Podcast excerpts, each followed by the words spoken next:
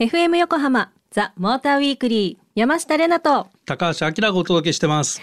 さあまずはホンダ E についてお話ししていきますはい。えー、ホンダ E なんだけど、はいえっ、とまあね、ヨーロッパが先にデビューしていて、はいまあようやく国内デビューかなみたいな、うんえーところの車なのね。はいで、8月の末にまああの発表されて、10月30日からかな販売が始まったっていうところなんだけど、はい。まあ完全な電気自動車うん。です。はい。で、まああの見た目が可愛くてね、うんうんうん。まあモーターショーとかでもあの皆さん見てうん。可愛いっていうね。可愛い。確かに可愛いです。ね、で、うん。インテリアはなんかモニターがずらーっと並んでて、すごいですよねあれ。なんかすげえみたいな、うん。まあすごい先進的なはい。ものだったんだけど、まああの市販車もほぼほぼもうあのコンセプトカー通りのデザインで出てきてるんで、はいまあ斬新だよね。うんで特にあのエクステリアはなんかねシンプルでノイズのないツルピカデザインって呼んでんだって。面白い。ツルピカデザイン。ツルピカデザイン。でまあ 特徴的なところは、はい。あえてこう目立つようにしてで無駄なうん。ところのこう線とかそういうのを消して、はいはいはい、まあツルピカと。そこをツルピカって選んだセンスがいいですね。でまあインテリアはね、まあ、リビングみたいなうん。ものをイメージしていて、まあ、くつろげるような空間と。はい。いうような車作りをしてきてる車ですね。はい。はい。これまあ今話にも出たんですけど写真でね見てみたらうん。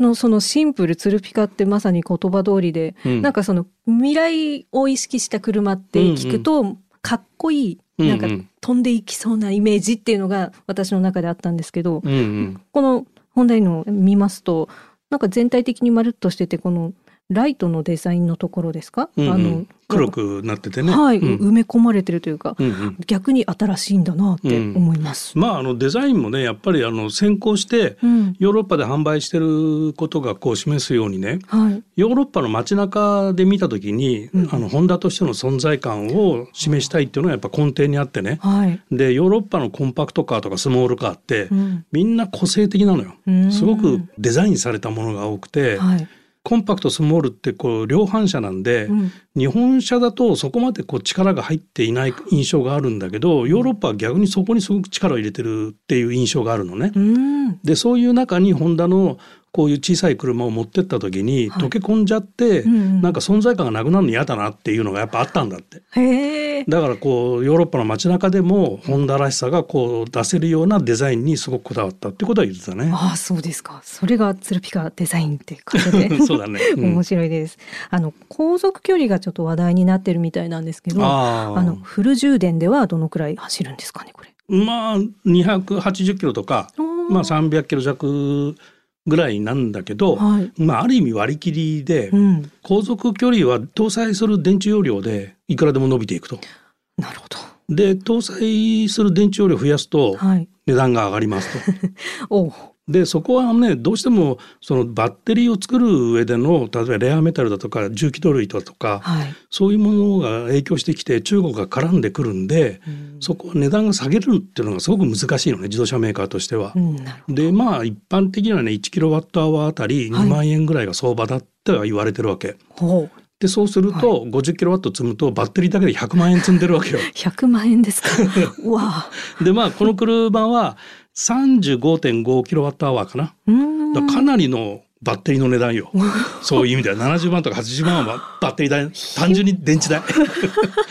まるでスマートフォンみたいな。マジですか。だからそこでそのでっかいバッテリーを積んで航続距離があるっていうふうにはい。する意味はどこだろうっていうのはやっぱあるじゃない？うんこれででこの車はこのコンパクトスモールあのヨーロッパの街で見栄えがするようにってことを考えていくとはい。やっぱシティカーなのよ。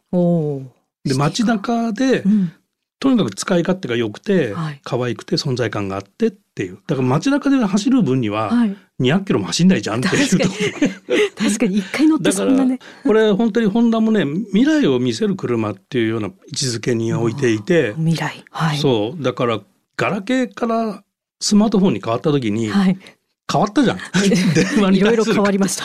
電話に対する価値ってものすごく変わったでしょ、はい。でガラケーはやっぱ電話だったけど スマホをもはや電話と認識してなかったりするじゃない。本当にそうですね。でこのホンダ E はやっぱりこの常時接続されてる、うんあのインターネットがねつながってるわけだから、はい。まあスマホみたいなもんなわけだよね。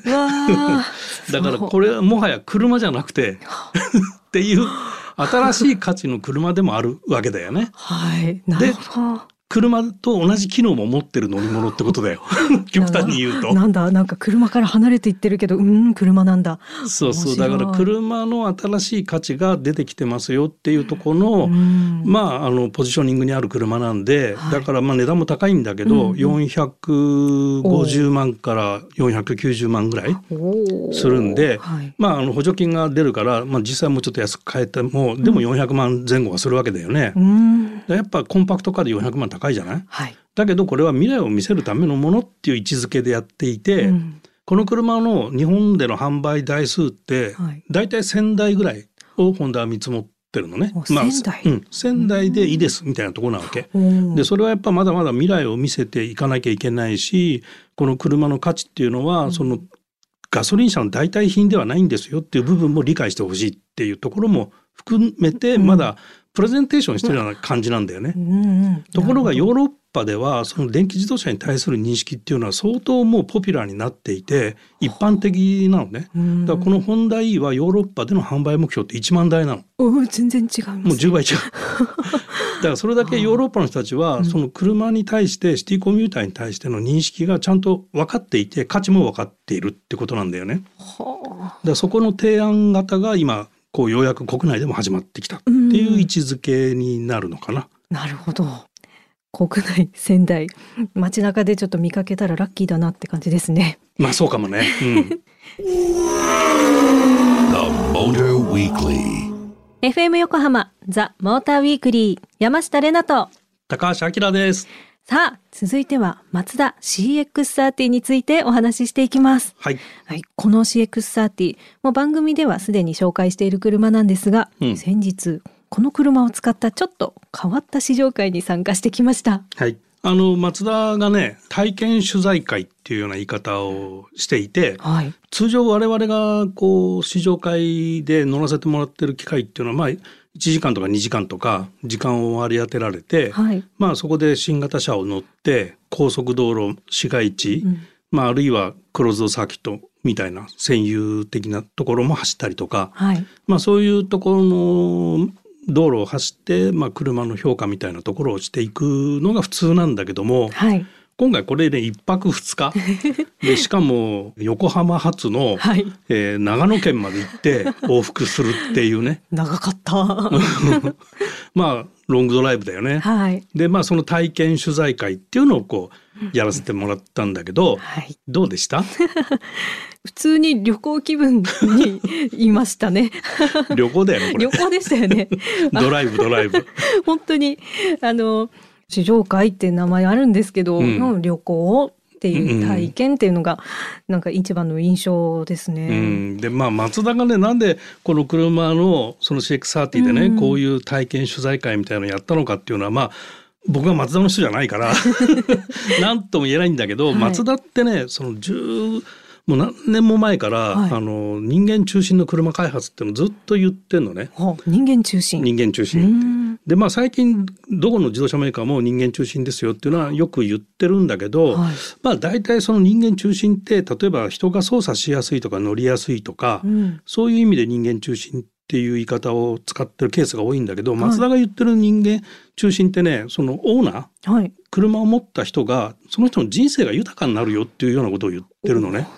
車を持つことで人生が豊かになります。うんでそれはね技術的なところもあるし、うんその心の部分も言ってたりするのね。はい。だここちょっとね非常に分かりにくいとこなんだけど、うんうんうんでこの心の部分がこういう体験会を通じることによってなんか CX30 行ってよかったなみたいなさ そういう気持ちってなるじゃない？はいはい。例えばこのロングドライブ200キロ以上の高速道路を走ってうん。乗っててもシートで疲れないとかね座り心地のいいシートだとか、うん。あとロードノイズもすごい静かだったと思うんだけど、特にスカイアクティブ X うん。ものすごい静かで滑らかに走るでしょ？でああいう車に乗ってるとすごい高級車に乗ってる感じと同じだし、うんうん。こうなんていうのかな幸せを感じるよね この車かっこいいなみたいなさ。そうそうそう。そのねあの奈良井宿に行った時にその鎌倉とか京都とかそういう昔ぽいところに行くとなんか着物を着たくなる日本人みたいな。うんでその CX30 の外観エクステリアもなんか溶け込むので着物を着てその時代のなんかぴったりな格好で行ったみたいな感覚があったので、うんうん。それもなんか価値っていうか、うんなそうだね。のかなって思います。そうだよね。だから車の価値、さっきのねホンダ E のところでもまあ未来を見せていく。車の価値がどんどん変わっていくよっていうところが、まあ、EV になるとあれだけとんがったものになるんだけど、うん。この CX30 みたいにエンジンを積んでる車でも価値が変わってきてるよっていうことの一つでうん。でそのいい車っていうのははい高級車であればあるほどさ人間満足感は高くなるじゃない？はい。だけどそれはさ物なんだよね。高いものってことなのね。うん。で松田が言ってるのは高いものじゃなくてはい。高いこと。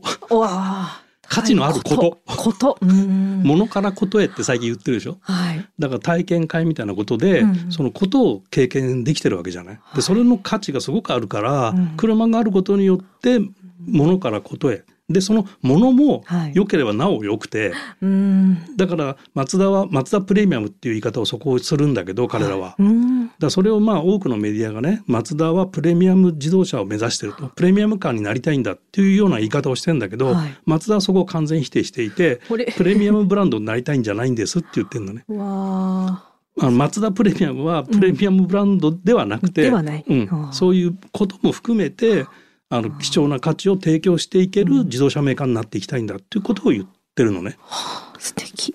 でこの今回の体験試乗会はその妄想親子旅行と題して。まあね、まあ親子と年違うからね。離れてますからね。まあそこは強調しないでいいんだけど。失礼しました。あの番組公式ツイッターの方にそのオートプルーブの記事の URL を載せておきますので皆さんぜひご一読くださいでそしてあの今回マツダ CX30 の試乗会でアキラさんとロングドライブやいろいろな体験をしてきたんですがあなたの妄想ドライブプランを教えてくださいという企画です妄想ドライブ？もう、うん妄想ってどういうみたいな感じなんですけど はい。まず、えー一緒にドライブするんだったら私山下玲奈とかそれかあきらさんどっち？っえ、ていうおじさん乗せたい人いるのかな？そういいいいるんじゃないでしょうか。でそして2つ目えーどんな車でどこに行きますうか、んまあ、。でその車どんな車っていうのは、まあ、できればここ1年ぐらいのなんか新型車がいいんじゃないかなっていう思っております。そして3つ目もうそのプレゼンですね例えばじゃあ絶景を見せるんでとか、うなん。かここのこの隠れ家的グルメに連れて行きますよとかなんかそういうアピールポイント、うんうんこの3点を添えて 添えて？結構ハードル高いなそれ。これかなり時間いりますね。うんえーそれをあのぜひ番組のメールアドレスに送っていただきたいと思います。あれだよねだから乗りたい車でどこ行きたいか、で、はいそれにまあ連れて行くんだったらおじさんと可愛い子どっち連れて行くっていうそ まあそんなぐらいな気持ちで あのメールいただけるとそうですね。おじさんおじさんいますけど、ん私も中身はおじさんですから、どっちもおじさんです。はい。でいただきましたメッセージはえ再来週9月26日の放送でまとめて紹介したいと思います。そして最優秀賞に選ばれた方には車グッズ詰め合わせをプレゼント。なん。だ車グッズどんなものが詰め合わさっているんだろうか。最優秀賞ってのがあるんだ。どういうこことれだなディレクターが決めるんだろうなきっ あのみんなで楽し楽しみに待っておりますのでどしどしお願いします、えー番組メールアドレス tm アットマーク fm 横浜 jp tm アットマーク fm 横浜 jp まで送ってください。お待ちしております。The Motor Weekly. FM 横浜ザ・モーターウィークリー山下れなと。と高橋明です。さあここからは先週行われたメディア対抗ロードスター4時間耐久レースについて紹介していきます。はい。えーこのレース、えー車雑誌やウェブサイト、テレビやラジオなど、普段は車やレースを紹介する側のメディアが、それぞれチームを組んで参加して、親睦を深めたり、車の走る楽しさを伝えるという4時間耐久レースです。これだから媒体対抗ってことでしょ？はい。でこれでゼッケン一番はい。ザ・モーターウィークリーチームが出てたと。はい、そうです。そのモーターウィークリーチームに、私、山下玲奈が応援に行ってきました。応援応援。応援ですね応援をしに行ってきました。はいまずあの当日なんですけどものすごい暑くてもう真夏かっっていうぐらい太陽がよく出てて、ま真夏だよね。真夏あまだ真夏か。秋だと思ってました。でやっぱり無観客なのでね、うん。人は少なかったんですけどでも盛り上がりはやっぱり例年と同じように盛り上がってましたし、あとたくさんのロードスターが並んでいるもうその景色にはすごい圧倒されました、んおおいっぱいあるな。全部ロードスターだもんね。そうそう。こんなに集まるみたいなぐらいでしたね、うん。びっくりでした、はい。で今回メンバーは、今回のメンバーはですねまずチーム監督がうん。昨年レースを引退されました、レジェンド堤智彦さんで。ああ、つみさん。はいもうすごく優しくあの見守っていただきました。そうなのね。はい。それでですね、予選はどうだった？それで。あ予選、うん。そう予選はもう桂さん桂真一さんの、うんもう快爆走海爆走？なんだそれ？もう心いい海藻と爆走？はいもう本当に爆走でございましたうんあの結果4番手に入りましてね。はいうんこれ出場20代近くいるもんね。そうですねそれ4位はすごいね。結構前の方に行きましたね。うんなるほど。で、はい予選4位からはい、決勝決が。始まりまして。これ4時間走ったの？あ、そうそう、今回は2時間半のレース2に半、はい、短縮でやってました。おでドライバーは？3人です。3人はい。で給油？はなし。なしタイヤ交換なしなし。ドライバー交代のみのみです。お2時間半そうなんです。なんかチームモーターウィークリーはハンデの消化のために一回ピットインをなんか多めにしないといけなかったみたいで、あらはい。うんなので結構始まってすぐぐらいに一回入ってきて、うん1分かっちり。1分ピットストップ？はい。それはハンデ大きい 結ね構大きいですね。えじゃあ4位でスタートしても？はい。もう復帰が15位。もう最下位に近いってことよねそうですね。ありゃーそりゃ厳しいわ はい。結果は？結果は最終的には9位。あ9位、はい9位あでもまで15位からずいぶん挽回したんだね挽回しましたね。やっぱりあのうんゴール間近になってくるとやっぱうんりそのガス欠をしてしまったりとか、あガス欠までやっぱ厳しいんだ。はい。えうん、結構ー、みんな何チームか？何チームかギリギリでうんダメだったりとか、なんかそういうのもね面白かったですね。うん。あとはその途中でうん。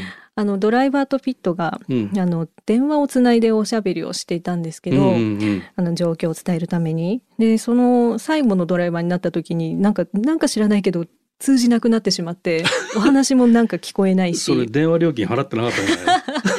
かもしれない。そのタイミングみたいな。なのでその伝える術がないのでもうみんなでなんかサインボードになんかいいもう知恵を絞り出して絞り出して全開で言ってほしいってことを伝えるとか。ああ矢印真上向いてるみたいなやつか。そうでも。あともうそれでも見えてなかったらもうみんなボディーランゲージで「いけいけ!」って。なんか昔のレースっぽいね。そうそう。これなんか面白いなと思って見ててうん言葉通じないとそうだよな伝えるすべってボディーランゲージかと思って。うん。でちょっとハプニングでそのサインボードがやっぱあれだけねいろんなチームが縦に並んでてしかもホームストレートは1秒もねないぐらいで通り過ぎるんでそのサインボードをドライバーが見るっていうのもなかなか難しかったみたいでああ見にくいんだね見えにくかったんですね。うんなんかみんどこか違うチームのを見てしまって あれなんかピットインって書いてねみたいなピーピーピーってなってるように思っちゃったらしくてなるほど。しかも3回出てた。ピット入っちゃったの？入っちゃったんですよ一回。面白い。入ってきて、うん。もうこちら側は、うん。えなんだなんか問題あったか、うん。わたわたってしてみんなで。ドライバーは何何どうして？えそうそうそう。どうしてピットなのって。そうなんで？っつったら。全員がなんで作るんだ？面白い。桂さんが「うん。いやななんでもないよ行きなさい」みたいになって もうさせんっていう風に走っていったんですけど。それは面白いね。まああの参加してる人たちはもうイラッとしてただろうけど。私もおおと思ってこういうこと見てある側は面白いなそれ、面白かったです。うん。まあでも無事にゴールはできたので、あの、うん。うん。ガス欠になることもなく、うんうん。まあまあ9位っていうところで、うんあのまあ無事でよかった。名たし名たしとめでたしでしたね。うん。はい。まあなんか全体的にあの皆さんそれぞれのチーム楽しんでましたし。でなんかレースって聞くとその車同士のなんか戦いみたいな印象だったんですけど、うん。ね、実はそのピットの方でそのチームの作戦だったりチームワーク、連携とかがとにかく大事なんだなって思って、あの、まあ、車走ってね追い越せ追い抜けは楽しうんうん。いけれども、そういう苦労があってなんだっていうのが間近で見て分かったので、なるほどあのなんねか非常にいい体験をさせていただきました。ありがとうございました。来年走っちゃえば？やりますか？やだ、えー頑張ってみたいと思います。もしあれば。以上、メディア対抗ロードスター4時間耐久レースについてご紹介しました。モーターウィークリーエンディングのお時間となりました番組では引き続き車への疑問質問またこんなテーマでやってほしいなど皆さんからのメッセージをお待ちしています。えさらに番組内でお伝えしたあなたの妄想ドライブプラン。えこの企画は再来週9月26日の放送でお届けしたいと思います。妄想ですか？妄想です。どんな妄想でしょう、えー一緒にドライブするのは山下？それともあきらさん？どんな車でどこへ？といったあなたのドライブプランを妄想して送ってください。えー最優秀賞に選ばれた方には車グッズ詰め合わせをプレゼントします。車グッズね。はい。メールアドレスは tm アットマーク fm 横浜 jp tm アットマーク fm 横浜 jp まで。ツイッターではハッシュタグモーターウィークリー847でつぶやいてください。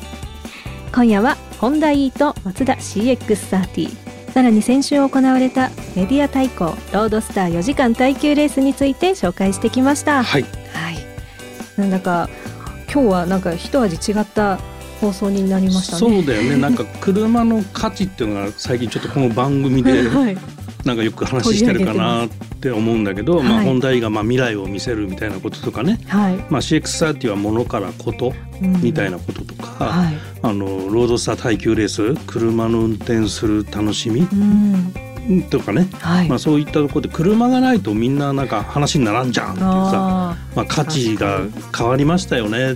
ではい。そのさっきこう番組の中でーはい、ガラケーからスマホに変わった時にはい。すごく携帯の価値が変わったよねって話をしたと思うんだけど、はいさっき AD に聞いたらさ、はい、なんか最初に携帯買った時ガラケーがすでになかったんですよジェネレーションギャップが激しいです。もう iPhone3 出てましたみたいな話だったよ。はい、ガチョーン。ガラケーも使いやすくていいんですよ。うん、なんか物の例えに使えなくなってきてるっていうのを もうひしひしと感じましたね。はい、ということで、ここまでのお相手は山下れなと。高橋明でした。また来週。